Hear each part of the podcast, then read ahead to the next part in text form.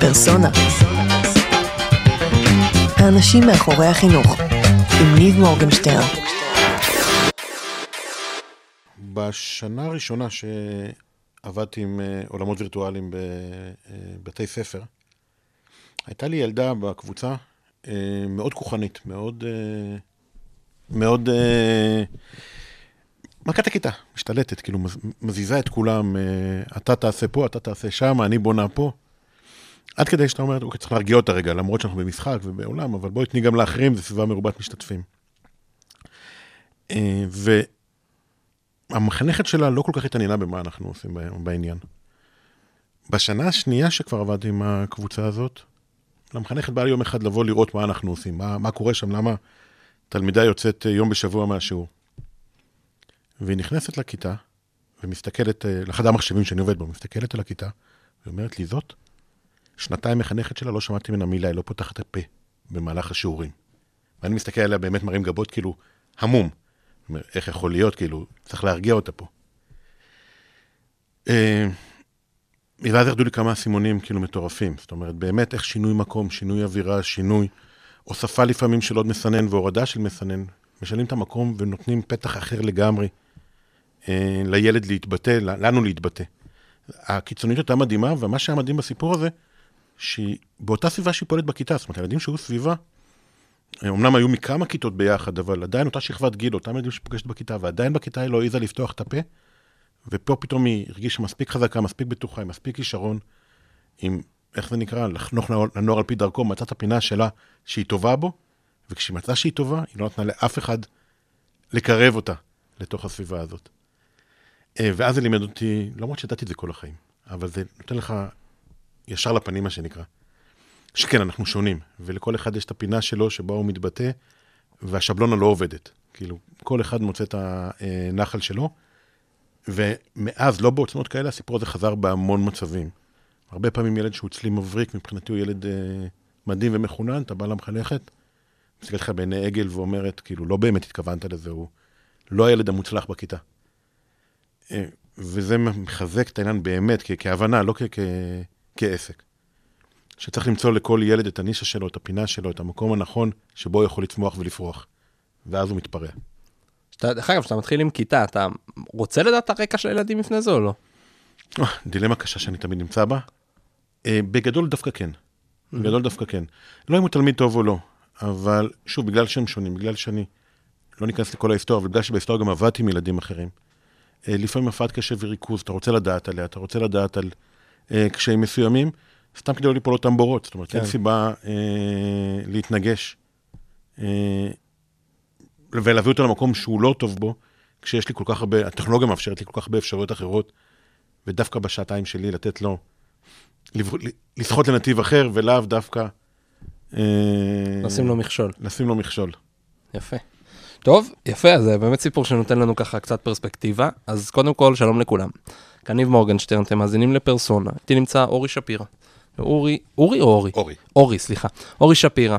אורי הוא יזם חינוכי בתחום הטכנולוגיית הלמידה, ושותף ומייסד של מיזם יוריקה וולד, ואנחנו נדבר קצת על, על מה זה עולמות וירטואליים, וקצת אולי גם מה זה יוריקה וולד, ו-3D פרי C, אתם יודעים מה זה? אני לא, אנחנו עוד מעט נדע.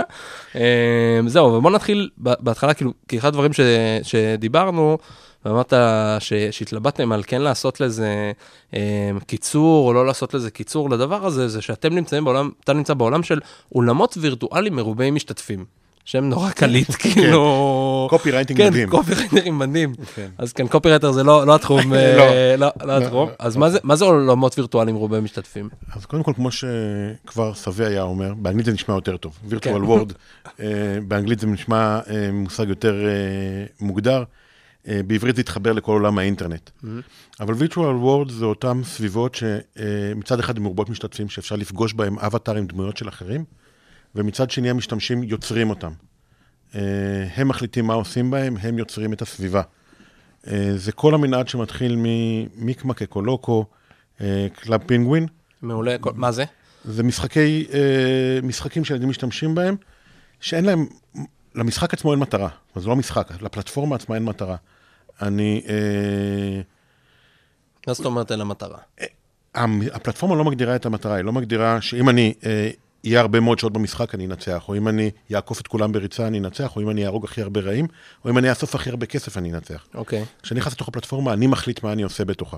אני יכול לבחור לעשות בית מקסים, אני יכול אה, להחליט שאני נפגש עם חברים, אני יכול אה, להחליט שסתם בא לי לטייל, לטייל במקומות מעניינים, אני יכול להחליט שאני רוצה לצבור הכי הרבה כסף, או שווה כסף, או אה, מה שלא מייצג כסף בתוך אותה אבל אני. מחליט מה המטרה שלי אני במשחק. מחליט. למשחק אין מטרה. אוקיי. זה לא אומר שלכל חלק קטן בתוך, המשחק, בתוך הסביבה הזאת לא תהיה מטרה נפרדת, אבל עדיין כתפיסה למשחק אין מטרה. ובהגדרה האקדמית שלו, זה גם סביבה שאני יכול ליצור אותה. בדומה למיינקראפט, בדומה ל-Second Life, אה, ו OpenSimulator ופלטפורמות דומות. אה, אבל זו ההגדרה של עולם וירטואלי, בעצם סביבה שאותה אה, אין לה מטרה משחקית בבסיסה, ואני יכול ליצור אותה. אז זה, אני חושב שכאילו מיינקראפט, נדמה לי שזה ה... הסביבה הווירטואלית היותר מוכרת ל... ל... למי שמאזין פה, אבל בלי קשר, עזוב רגע את מיינקראפט, מה, מה זה אומר, לנסות כן לרגע למי שבכלל מאזין ולא מבין בכלל על מה אנחנו מדברים, מה זה אומר סביבה שגם אני יוצר איתה? זאת אומרת, כי נגיד, סתם, אני משחק סוליטר, לדוגמה, שאני מאוד uh, התאכזב אם יש פה מישהו שלא שמע עבור שיחק במשחק. Um, אני משחק סוליטר, אז יש מטרה לנצח את המשחק, הסביבה המשחקית שלי היא לוח ירוק, על גביו יש uh, um, uh, קלפים, סוליטר ספיידר זה מסודרים ככה, סוליטר רגיל הם מסודרים אחרת, אבל בזה אני משחק. מה זה אומר שאני נכנס לאיזשהו עולם וירטואלי שהוא גם חסר מטרה, אבל גם אני יוצר אותו? מה אני מקבל? לוח ריק? אתה מקבל, כן, אתה מקבל לוח אוקיי. ריק, אתה מקבל בעצם משטח לגו. אוקיי. ועכשיו אתה יכול לבנות אותו למה שאתה רוצה, זה לא אומר ש... או רצוי מאוד שאחרי שתבנה אותו גם תשחק איתו.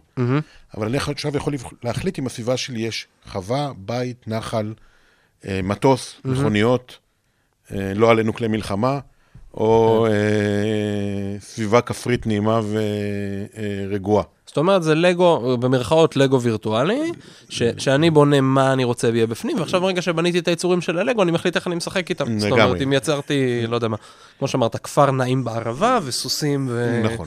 זה, אז אני מחליט עכשיו איך, אה, איך זה נע בפנים. לגמרי. אוקיי. אז, אז איזה, אה, אה, איזה דוגמאות כאילו יש לך בעולם הזה שאתה, שאתה מביא איתם? איזה דוגמאות יש מבחינת הפעילות בתוך כן, העולם הזה? במרחב. אה, זה החל ממרוץ מכוניות, שאנחנו עובדים, קודם כל נגיד, למרות שזה די מובן מאליו, עובדים רק בשוק החינוך, בתווך החינוכי. אוקיי. אה, לכן חלק מהמשחקים קצת יותר חינוכיים. אבל זה החל ממרוץ מכוניות שמבוסס על אה, שאלות ידע, מהמם. אה, דרך אה, בניית מודלים של העיר חיפה וירושלים, ודרך בניית ציוויליזציה מתחת למים, עם כל המשמעות של איך חיים מתחת למים ואיך מתנהלים חיים מתחת למים. והאם אני נשאר אדם מתחת למים, או משנה גם את הביולוגיה שלי מתחת למים. זה חלק מה זאת אומרת? כשאני נכנס לפרו... להרפתקה של בוא נבנה ציוויליזציה מתחת למים, עכשיו אנחנו מדברים על הפלטפורמה יוריקה וורד, נכון? אני מדבר על תפיסה של עולמות וירטואליים, אז אוקיי. אני אשמח גם על יוריקה וורד, כן. אבל אה. זה חי באותה... חייבים להגיע ליוריקה וורד. כן, זה חי באותה סביבה. כן. אז- אם ניקח אוקיי. אה, רגע את יוריקה וורד, יש לנו פרויקט שנעשה יחד עם אה, משרד החינוך, עם החממו"פ, עם. הטכנולוגיות אה, מוטות עתיד, אה, פדגוגיות מוטות עתיד, סליחה. אה, אז אנחנו באמת מכניסים ילדים מתחת למים ואומרים להם, אתם צריכים לשרוד פה. אה, הנה, במקרה אתם נמצאים בתוך אה, אה, מעבדה תת-מימית שננטשה בשנות ה-50, ואתם צריכים לשרוד בה. זה הסיפור מסגרת. זה הסיפור מסגרת, זה, אוקיי. זה המשחק, ועכשיו צריכים להתחיל ליצור. אוקיי. מאיפה אני יוצר אוויר, ומאיפה אני יוצר אנרגיה, ומאיפה אני יוצר מקורות מזון. אה, אז זה, זה דבר ראשון. אה, ודרך זה הם בעצם עושים למידה מדהימה של כל האפשרויות, כולל אפשרות ליצור, בזכות העובדה שהם יכולים ליצור. ליצור דברים שלא חשבנו עליהם. זאת אומרת, פתאום הם באים עם פתרונות שאתה אומר, רגע, אבל זה לא הופיע לי בספר, זאת אומרת, זה לא, ב, לא בספר שלי, ואני צריך לבדוק אם הפתרון שאתם מדברים עליו עובד, ולפעמים אתה מגלה שהפתרון הזה עובד. אה, ועד שלגיטימי לבוא ולהגיד, אוקיי, בוא נשנה את האבטר, למה לשנות את הסביבה? בוא נשנה את האבטר. בוא נגדל זימים, נניח, אוקיי. ובוא נבין מה המשמעות של זימים. אה, חלק מהחופש יצירה, שוב, זו החלטה חינוכית, מה מאפשרים ומה לא, אבל זה לגיטימי לבוא ולהגיד, גם בוא נשנה את ה... בחשיבה מחוץ לקופסה. לא בוא נשנה את הסביבה, בוא נשנה את אתה עצמנו. בן אדם. את הבן אדם. אבל זה לא מבלבל? כאילו, זה לא משהו ש... שמכניס אותם לבלבול? אה, קודם כל, פה אנחנו נכנסים לעולם של הפדגוגיה, של איך כן מייצרים. אחד, בלבול הוא חלק מהעניין. אוקיי. אחד הדברים המדהימים במשחקי מחשב בכלל ובסביבות של העולם הווירטואלי, זה אי הוודאות. זאת אומרת, אני לא בהכרח חי בתוך הקופסה. זה העולם שהם יפגשו בחוץ. הסביבה שאנחנו חיים בה היא נורא מבלבלת. היא משתנה, מי כמונו יודע, משתנה כאילו. אה, ללא הרף. ללא הרף ובקצבים מטורפים, אז זה, זה בסדר שאפשר לבלבל. אה, ו- ומסביב יש גם, זה בדיוק העניין של לעשות עולם חינוכי ולא רק עולם שתעשו בו מה שאתם רוצים, אם יש שם אה, הגדרות. כמו נניח שינוי חוקים קט- קטן, אה, אתם לא יכולים לשנות את הביולוגיה של האדם. מהמם. אוקיי? אין לי בעיה שתייצרו מכשיר שמדמה זימים, אבל אתם לא יכולים לשנות את הביולוגיה של, ה, אה, של האדם. בן אדם. כל הרעיון של להכניס מתחת למים, למשל בסביבה משחקית, הוא נובע מלשנות את כללי המשחק הבסיסיים. כי הרי קיימות והישרדות אנחנו מלמדים בכיתות כל הזמן. אבל הם לא באמת מוחשיים, אין לי גמר של אוויר, אין לי בעיה באמת של מזון, אין לי בעיה של מים. כן. גם אני, כאילו, אפשר לייצר אותה, עדיף שלא. אה, כן, יש לזה עלויות, אה, עלויות גבוהות. כן, אבל גם קשה להבין אותה מעבר לזה, קשה לתפוס כן. אותה.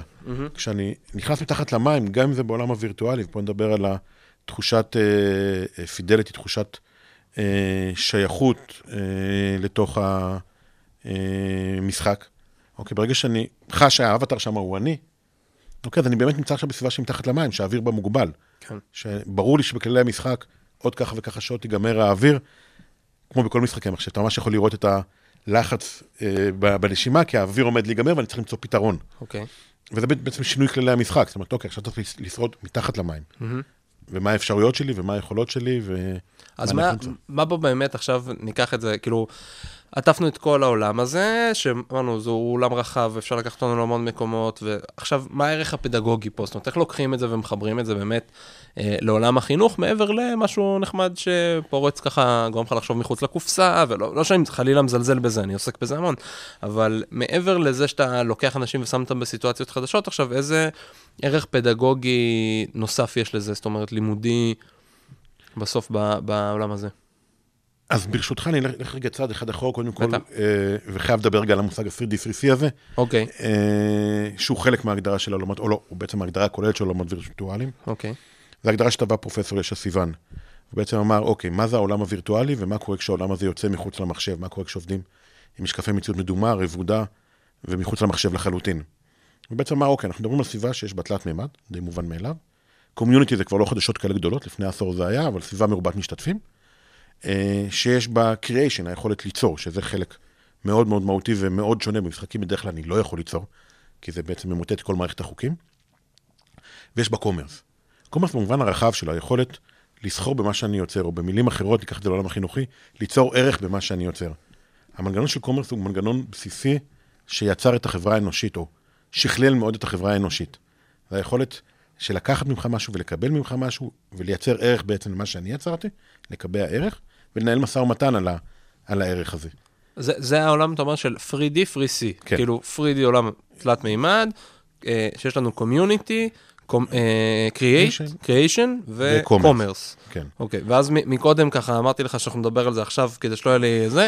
למה commerce? זאת אומרת, עם יצירה ועם קהילה, אני מאוד מאוד, כאילו, זה משהו מאוד טבעי, נראה לי, בעולם בכלל ובעולם החינוך בכלל, ואיפה העולם של, של המסחר נכנס גם ל... אז בדיוק מה שאמרתי לפני... חינוך אה, פיננסי? חינוך פיננסי זה הטריוויאלי, זה ברור. כן, ברור. אבל לא, זה ליצור ערך כן. למה שאני יצרתי. אוקיי, כשאין לי מנגנון מסחר, אפילו אני אקח יצירה בתוך אה, העולם, אפשר לשכפל אותה כמה פעמים עד אינסוף, ואף אחד לא מתווכח איתי מה הערך שלה. אוקיי. האם הכיסא שלי שווה לבית? האם הבית המדהים שיצרתי הוא כמו בית יותר פשוט? האם העובדה שהצלחתי אה, לנסוע במכונית מהר אה, יותר ממישהו אחר, יש לזה ערך או אין לזה ערך, ומה הערך? בעצם הקומרס מגלם בתוכו שני מנגנונים מאוד חשובים. אחד, יצירת ערך למה שיצרתי, ולאו דווקא ערך במונח של כמה דולרים הוא שווה, אלא מה הערך שלו אפילו בעולם שבו אני חי, פשוט מה הערך שלו. והדבר שני, בוא ננהל משא ומתן. בוא נלמד איך מדברים ומנהלים משא ומתן, האם הדבר שלי שווה ארבע כוסות או שמונה כוסות. אחד הדברים המשעשעים שאנחנו נתקלים בהם זה שבאמת מורים שומעים מסחר ונמלטים על, חי... על נפשם. כאילו- נבהלים. כן. אוקיי. אה, חינוך לא עוסק בכסף, חינוך לא עוסק ב... אה, בתשלומים. אבל זה חלק כמעט בסיסי בתוך החברה שלנו, הוא נכון לסחר חליפין לפני 7,000 שנה, לא רק לסחר בשוק ההון אה, דהיום. החברה האנושית לא הייתה מגיעה לאן שהיא מגיעה, אה, בלי היכולת הזה לסחור. כן. עכשיו, גם במעגלים הקטנים, אם אני יודע לצייר יפה, ואתה יודע ליצור אובייקט תת-ממדי יפה, למה שלא נשתף פעולה בינינו ונעריך גם מה הערך של היכולת לצייר יפה והיכולת של תלת מימד יפה. יכול להיות שמודל תלת-ממדי אחד שווה ארבעה ציורים, ואולי גם להפך. שוב, זה חלק מה, מהתהליך, ואז אני גם מכיר בערך של עצמי כיוצר. Mm-hmm. מה שאני עושה שווה משהו, לא רק לי לעצמי. אז זה המשמעות של ה commerce, היא מאוד מהותית, היא מאוד מהותית, וזה החלק הפרקטי של העניין, בכללי המשחק. אוקיי. אנשים לא, בהתחלת דרך לא מבינים את זה, לוקח זמן להבין את זה. למשל, אין undo בעולמות האלה. מה זאת אומרת? אין control Z. אין אפשרות מרגע undo. שהתחלתי בסביבה הווירטואלית, אז אני... זהו, מה שעשיתי, עשיתי. כן. למה? כי מכרתי לך משהו, נתתי לך כיסא. כן, אני לא יכול לעשות את undo ולהחזיר אותו למקום הקודם. כן. כי אז... כי, אה, כי קיבלת אותו, עכשיו שלך, כן. הוא לא שלי. אוקיי. אוקיי? אז אין את הערך הזה שנקרא undo. ופתאום זה משנה את כל התפיסה. כן. זה אוקיי. נהיה יותר ריאלי. זה נהיה, יותר ריאלי. אה, סיפור משעשע בתוך ההקשר הזה לא קשור לעולמות וירטואליים, לחינוך, קשור מאוד לעולמות וירטואליים. אה, עשינו פעם אה, קניון, עבדנו עליו, קניון תלת מימד וירטואלי.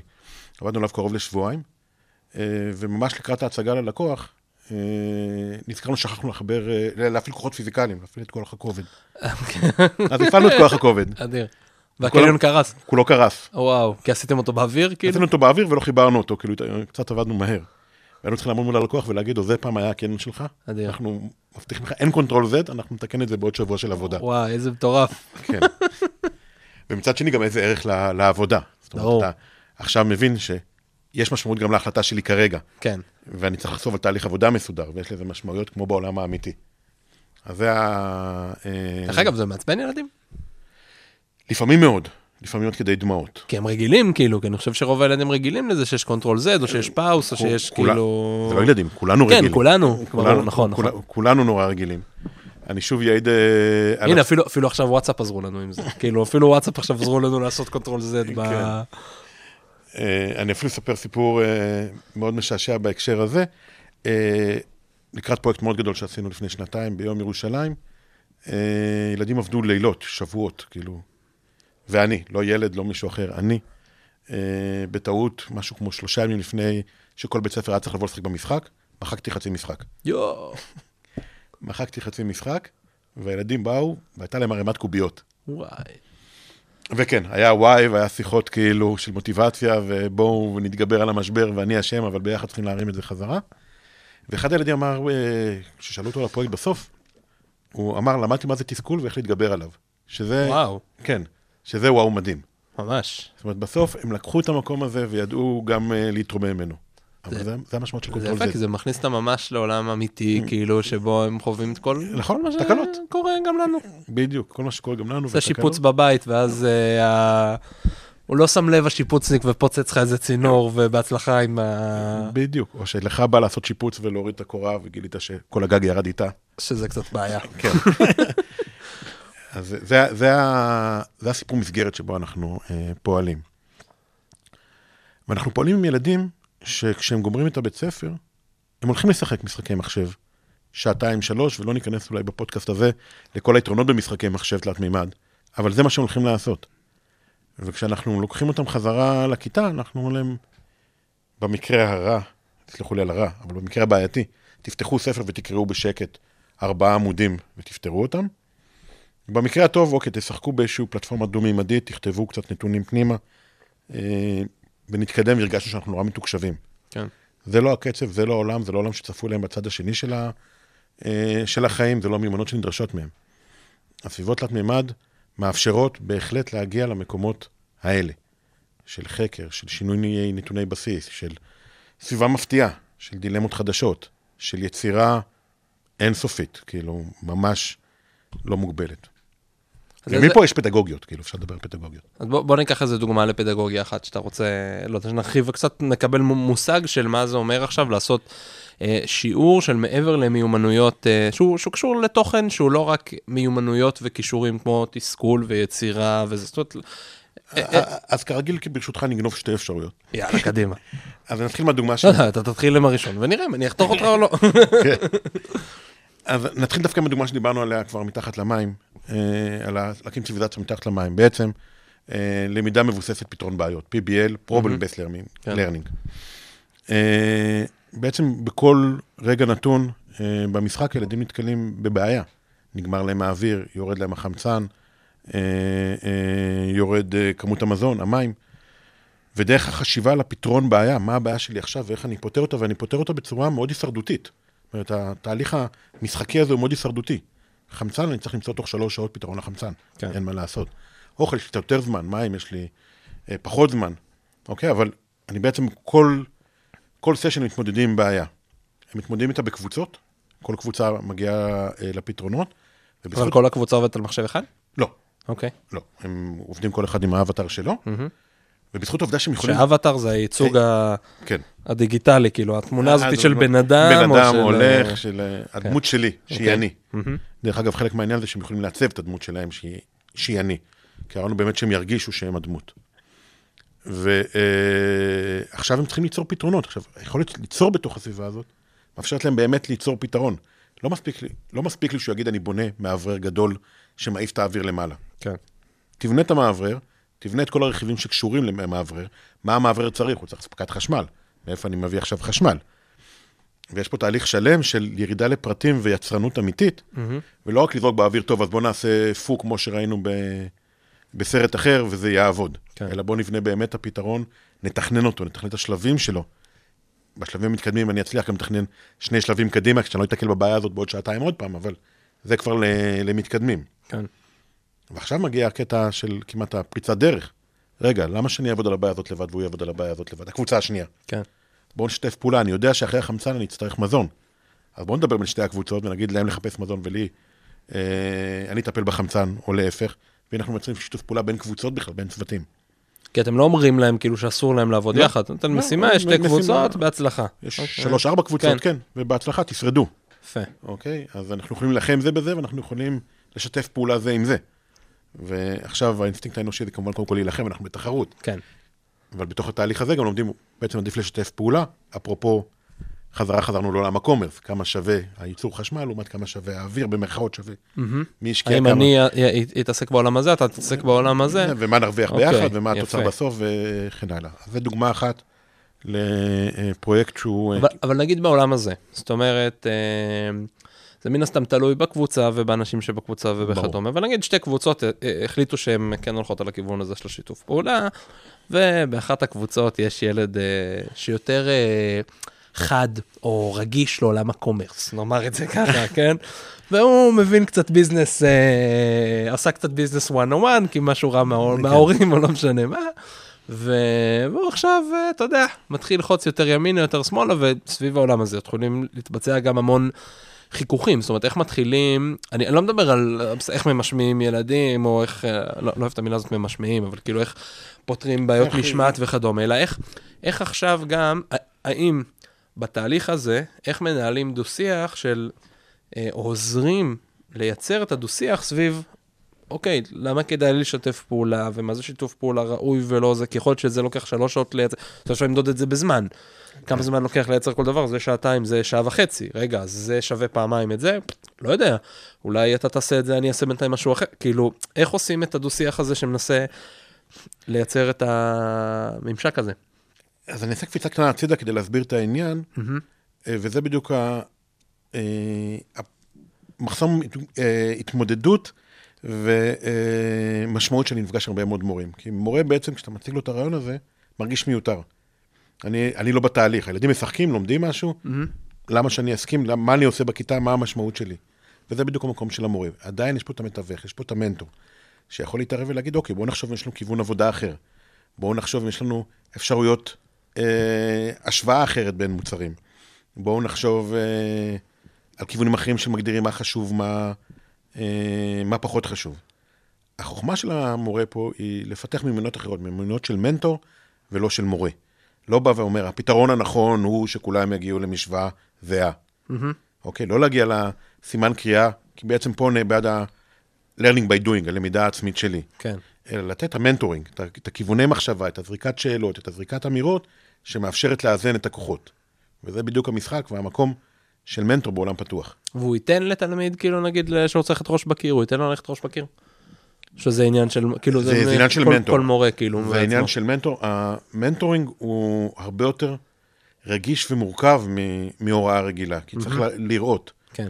יש תלמידים שצריכים ללכת בראש בקיר, לפעמים גם שלושה ימים כדי להבין, ויש תלמידים שילכו בראש בקיר וייכנסו לתסכול ויפסידו את האלמנט החינוכי. וכל העניין ב mentoring זה להבין מי הבן אדם שמולך, להעצים אותו, ולתת לו את הכלים לשלב הבא, ולא אה, לגרום לו להתרסק, כאילו, לשבלונה אחת, כן. כולם או ראש בקיר, או לא מתוסכלים.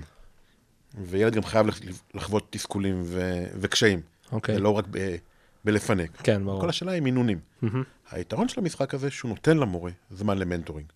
הוא לא עסוק בלכתוב על הלוח, הוא לא עסוק בלדקלם פתרונות. הוא יכול לשבת מהצד ולהגיד, אוקיי, עכשיו אני צריך להתערב בין שני הילדים האלה או בין שתי הקבוצות האלה. עכשיו אני צריך לזרוק עוד ניואנס לקבוצה הזאת כדי להזין את המשחק. יש לו את הזמן באמת להריץ תהליך, ולאו דווקא להיות אחראי על יצירת התוכן, כי יצירת התוכן היא באחריות הילדים. יפה. נו, ורצית לקפוץ על הדוגמה השנייה. כן.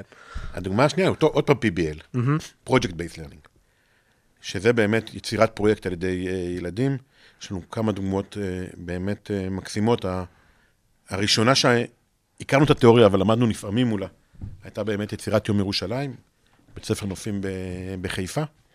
יצרו משחק ליום ירושלים, אה, פרויקט שלפני uh, שלוש שנים, ילדים בכיתה ה'-ו', uh, התאבדו על המשחק. עבדו חמישה חודשים אה, עמוק אל תוך הלילה, גררו את ההורים באוזניים, לקחת צילומים בירושלים. אה, גילו שיש מקורות מידע ראשונים, זה היה מאוד משעשע. אה, אחד הילדים היה צריך לבנות את דוכן נואמים בכנסת. זה היה אחד הקטעים המשעשעים, וחזר אליי ואמר, אבל בוויקיפדיה אין את המידות של דוכן הנואמים בכנסת, מה עושים? אמרתי לו, תחפש מידע. חזר אחרי עשר דקות ואמר, אבל בוויקיפדיה אין את דוכן הנואמים בכנסת, מה עושים? אמרתי לו, בוא נחשוב על מקור מידע אחר.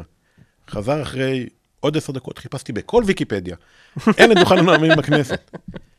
ואז הרעיון שצריך להרים טלפון לכנסת ולשאול אותם מה הגודל דוכן הנואמים, אתה יודע, זה היה מבחינתו, וואו, כאילו אפשר לדבר עם אנשים ולקבל מידע, וכאילו, על זה לא חשבתי. אז זה חלק מהתוצרים של למידה מבוססת פרויקטים, שאתה נותן להם באמת לעוף ולהגיד, אוקיי, בואו תגידו אתם מה אתם רוצים. אה, הילדים, מה. המידות, דרך אגב? וואלה, אני לא, לא זוכר. אני לא זוכר, ואני בטוח שיש מישהו במשמר הכנסת שם שלא ישן טוב, כי הם היו מאוד לחוצים מי מחפש את מי המידע הזה של. דוכן הנאומים בכנסת. כן, היה שם סוגיה ביטחונית אה, רצינית. הוא השיג אבל בסוף את כן, המידע? כן. מעולה. אה, דרש התערבות של מבוגר בקטע הזה, כן. הם היו עמומים מהקול הצייצני, אבל בסוף השכנענו אותם שרק בשביל הפרויקט ורק את המידות של הדוכן נואמים. ואיך הילד הרגיש אחרי זה? הקבוצה הזאת של 18 ילדים שבנו את המשחק, לדעתי הם הולכים על העננים עד היום.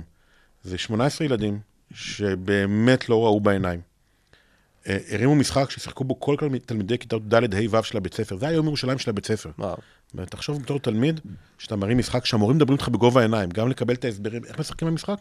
טוב, וגם- גם הם לא יודעים. נכון. כאילו, מדברים עם המורים בגובה העיניים, איך משחקים את המשחק, ומה המורה רוצה שיהיה במשחק. המורה לא יודע לעשות את זה, רק יכול לבוא ולהגיד, אני רוצה שתהיה לי את הכנסת. כן. ומה שיותר מדהים, שלוש שנים אחרי, שלוש שנים אחרי, בתי ספר אחרים כבר לא נופים, משחקים את המשחק הזה, גם בירושלים הזה, משהו כמו עשרה בתי ספר כבר הזמינו את האי למשחק ביום ירושלים. עבודה של תלמידים מכיתה ה'-ו', כן. וזה רץ היום בקטלוג של משרד החינוך, כאילו, בואו לשחק יום ירושלים. מדהים.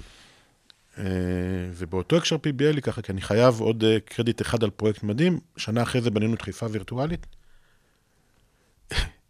זה פרויקט שבבוקר של ההשקה שלו, לפני שאמרתי את המשפט שאני תכף אגיד, התיישבתי על הכיסא, רעדו לבר... אז קיבלתי פיק ברכיים, אחרי חצי שנה של עבודה.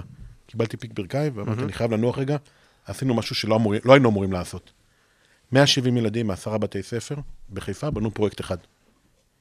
זה שהפרויקט הזה נגמר כפרויקט עובד, מדהים, עם המודל של חיפה, ולא כערימת קוביות, צעקות, ואתה בנית עליי, אני בונה עליך, זה הישג מדהים ברמת הילדים, ברמת הבגרות, הערכה של העבודה אחד של השני, התפיסה של המרחב, מדהים.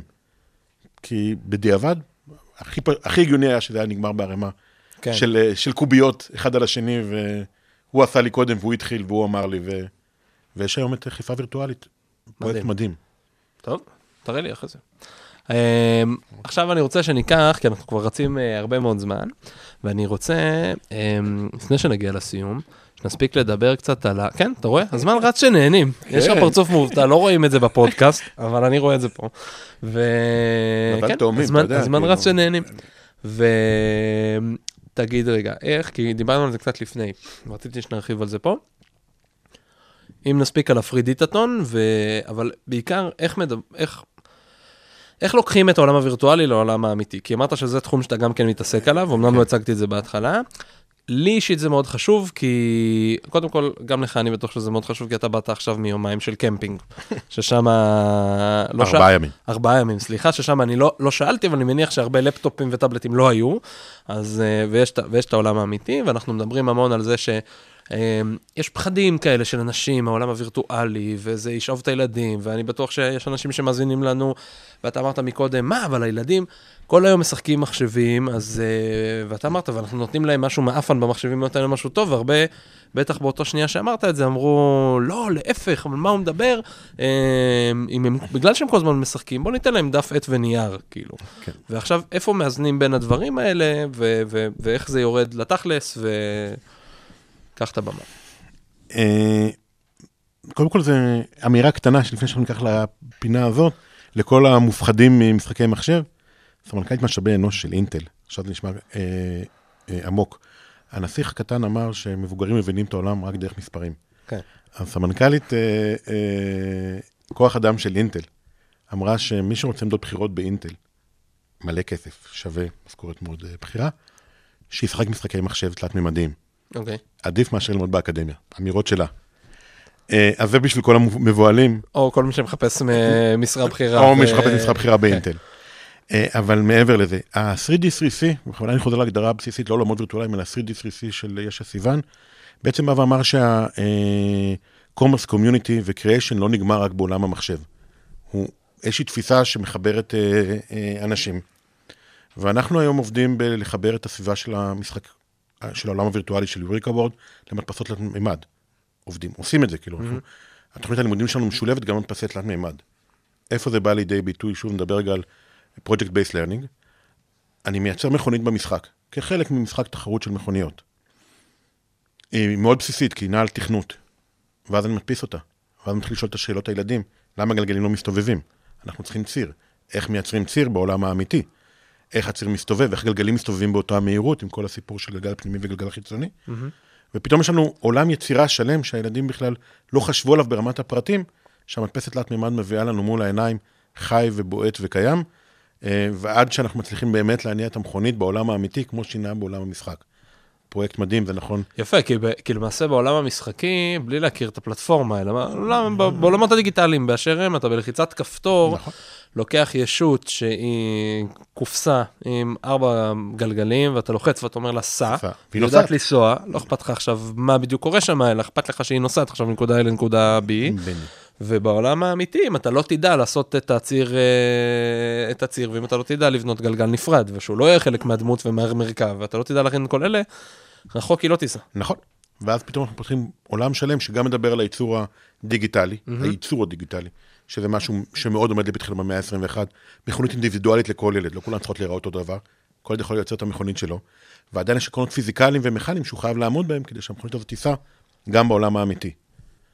אה, חיבור לבקרי ארדואינו.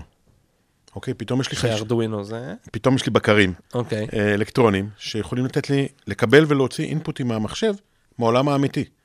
אני אקח את הדברים הכי קטנים, זה יכול להיות שהתאורה שלי בעולם היא כמו התאורה באינדיניאפוליס לצורך העניין, כאילו, כי אני מזדהה עם קהילה אמריקאית עכשיו, כן, ואני רוצה שהעולם שלי יתנהג לפי השעון שלהם. אוקיי.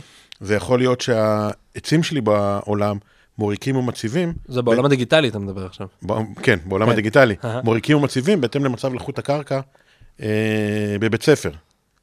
כי יש לי רכז שמרגיש את לחות הקרקע בבית ספר. אה, אוקיי, זאת אומרת, אתה אומר, אני לוקח בקר, זאת אומרת, ארדואינו זה איזה שהם בקר, עוד פעם, אני מדבר כן. על ב- איזשהו בקר בקר אלקטרוני. אלקטרוני, שמודד נגיד לחות, ואז אני שם אותו, או מודד, אה, ניקח שמש, נראה לי קצת יותר פשוט, ואני שם אותו, ואני מבקש ממישהו באינדיאנפוליס, או בוושינגטון, או לא משנה איפה, קח, תעשה לי טובה, שים את הבקר הזה. מחוץ לחלון, אני מניח שזה משהו לא מאוד יקר, כאילו, זה קל ממש, גרושים. קל לבק... לבקש כזה דבר, כן.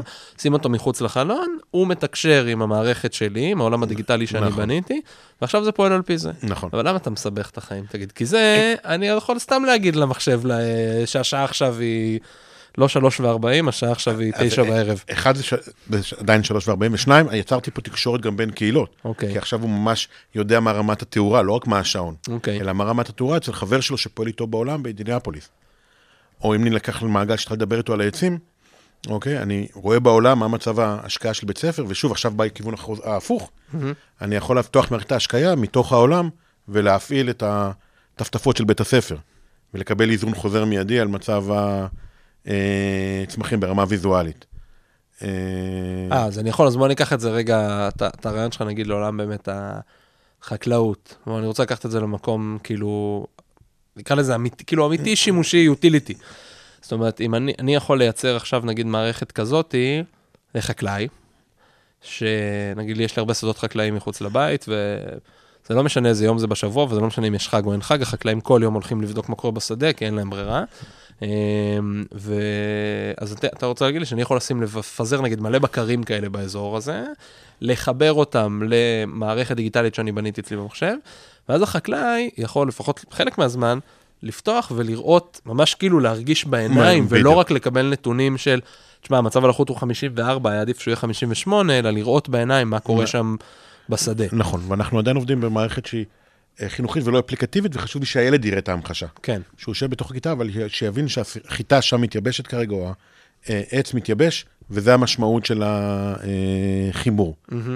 ואז אה, אתה יכול לחבר את זה, נגיד, הטפטפות שיש במחשב לטפטפות שיש שם פיזית? כן, אני מדבר על חיבור של אוקיי. טפטפות פיזיות, כאילו, נכנס לעולם שלי, באתי לשחק, וואו, איזה באסה, הכל צהוב, אה, כן. בבית ספר לא השקו את הגינה, הנה אני יכול לפתוח אוקיי. את ההשקיה בגינה. יפה.